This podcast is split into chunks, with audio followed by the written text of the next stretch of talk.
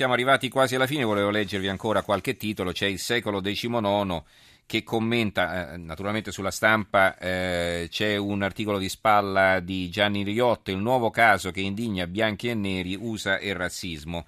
E eh, il secolo XIX ha centropagina una, una, foto, Arizona, altro nero inerme ucciso dalla polizia, manifestazione sulla quinta strada nel cuore di Manhattan, mentre a New York il sindaco è con i manifestanti. E il commento è di Roberto Scarcella, il razzismo non è Pippi Calzelunghe, questo è il titolo. C'è un confine invisibile che divide in questi giorni la Svezia dagli Stati Uniti, è lo stesso che separa il buon senso dall'ipocrisia e un programma TV di mezzo secolo fa da un'aula di tribunale a stelle e strisce che assolve i bianchi per assolvere se stesso e un paese intero. Questione di sfumature, di colore appunto, il nero. L'eroina nazionale Pippi Calzelunghi in un vecchio film, quando parla di neri, aggiunge una G, una G facendoli diventare negri. Ma agli svedesi non importa, negli USA ci sono poliziotti che al posto della G infilano pallottole, così si può morire neri e non negri. Allora, eh, qualche altro messaggio sugli argomenti precedenti e poi ci avviamo alla conclusione. Ettore D'Agrado, non succederà che Brenno ne esca per decorrenza dei termini, ve victis, guai ai vinti. Eh, Michele ci eh, scrive: Gentile conduttore, fermo restando la libertà dell'espresso di caratterizzare l'inchiesta sulla cupola romana politicamente, mi sembra fuorviante non informare gli ascoltatori che tra gli arrestati ci sono anche esponenti del centro-sinistra. Il malaffare resta ed è inquietante, ma un certo aristocratismo etico della sinistra è davvero ingiustificato. Beh, insomma, ne stiamo parlando da giorni ne parlano tutti i giornali. Poi loro hanno scelto di titolare così la copertina. Insomma, eh, io anche ho eh, fatto un'osservazione, ma comunque. Eh, chiudiamo qui l'argomento. Eh, Flavio dalla Riviera del Brenta, mi chiedo perché così tanta ferocia per un bambino non riesca a capire tutto questo. E eh, ci scrive ancora Gian Donato da Cisternino: sarà banale, ma che senso ha non costituirsi? Sono indignato. Giorni fa la, violenza, eh, la giornata della violenza contro le donne, una ragazza di 20 anni viene uccisa a Licata. Che società è questa? Naturalmente era un messaggio legato alla storia di Loris. Ancora qualche titolo, la provincia, Como, via le auto dal lungolago, il comune commissiona uno studio sulla viabilità che ha come obiettivo la pedonalizzazione, il Corriere dell'Umbria insiste ancora sulla trattativa per le acciaierie di Terni che si è conclusa, come sapete, con la decisione di non licenziare nessuno.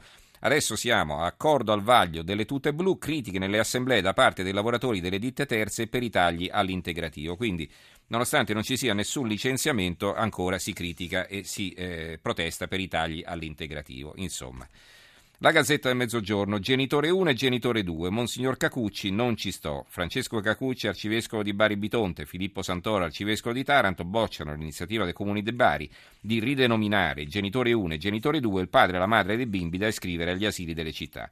Sono strabiliato, dice Cacucci, per il fatto che si continua a intendere il figlio come un diritto, si vuole negare il fatto che il figlio è un dono, tutto ciò dipende da un errore antropologico, quello di assolutizzare i diritti individuali. Santoro, la sacralità della vita è assoluta. Una buona notizia di economia arriva dal Gazzettino che ci apre. A nord-est segnali di ripresa, Squinzia, l'Assemblea di Confindustria Venezia, il primo motore da revisionare la competitività. La CGA di Mestre, l'export cresce del 2,2% in Veneto e del 2,7% e eh, diminuisce del 16% la cassa integrazione. Un'altra bella notizia dalla Sicilia, la perla dello Ionio come vent'anni fa, Taormina un milione di turisti, ma il botto lo fa Siracusa più 20%. E chiudiamo con la lettura di due commenti. Il primo è il buongiorno di Massimo Gramellini sulla stampa, intitolato Grazie di cuore. Scrive Gramellini, ieri i lettori dell'edizione torinese della stampa hanno trovato una pagina di pubblicità firmata da due bambine, Sara e Irene, ritratte a carboncino. Erano lì per raccontare una storia di buona sanità, quella di Stefania, la loro madre, colta d'arresto cardiaco nella sala d'attesa del pronto soccorso delle Molinette, sottratta a morte certa dall'intervento immediato del personale di turno e da un'operazione di urgenza condotta dall'equipe di cardiochirurgia contro ogni logica e con una tenacia fuori dal comune. Il testo rivela la presenza di un adulto dietro le bambine e la scelta della comunicazione pubblicitaria, che per leggere una buona notizia bisogna pagarla. Sui media soltanto il male ha diritto a continue citazioni gratuite. Però è intorno a un altro sentimento che vorrei concentrare la vostra attenzione, scrive Grammellini, la gratitudine. L'adulto senza nome che parla attraverso le bambine, immagino sia il padre, ha speso tempo e denaro per ringraziare. Una sorta di ex voto postmoderno, una candela di carta che brucia i cinismi, gli imbarazzi, le autodifese, riportando in auge una pulsione dimenticata. Rendere grazie, invece di dare tutto per scontato per dovuto. Ringrazia Massimo, è una voce che mi insegue dall'infanzia, la voce di mia madre. Troppo poche volte le ho, le ho prestato ascolto. Ringraziare sempre, chiunque e comunque è impresa da illuminati. Eppure anche noi che ci illuminiamo di rado e solo a intermittenza potremmo riscoprire che esprimere gratitudine, almeno verso chi ci fa del bene, non è solo un sintomo di educazione, ma un balsamo esistenziale, forse addirittura un moltiplicatore di fortuna. Ultimo corsivo di taglio basso, questo sul centro di Pescara, dedicato ai vigili del fuoco Sogno dei bambini. Questo è il titolo del commento di Domenico Ranieri. Da grande voglio fare il pompiere. Quanti bombi- bambini nei loro sogni esprimono da sempre il desiderio di indossare l'elmetto rosso fiammante o nero oro dei vigili del fuoco. E vogliamo mettere le geste eroiche, lo sprezzo del pericolo, il coraggio dei gesti? Insomma, nell'immaginario collettivo quello del pompiere è un mestiere stimolante, pieno di fascino. Vederli sempre in prima linea, dentro le trincee dell'emergenza, li fa assurgere eroi del nostro tempo come fossero soldati sul fronte.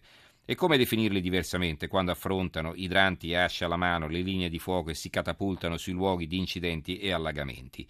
Ieri in tutte le caserme d'Italia è stata festeggiata Santa Barbara, la patrona del corpo, con entusiasmo e rispetto. Ad Avezzano è stata festa doppia grazie all'ottimismo per il possibile sventato ridimensionamento della caserma che avrà altri dieci uomini, due squadre e non perderà i mezzi speciali.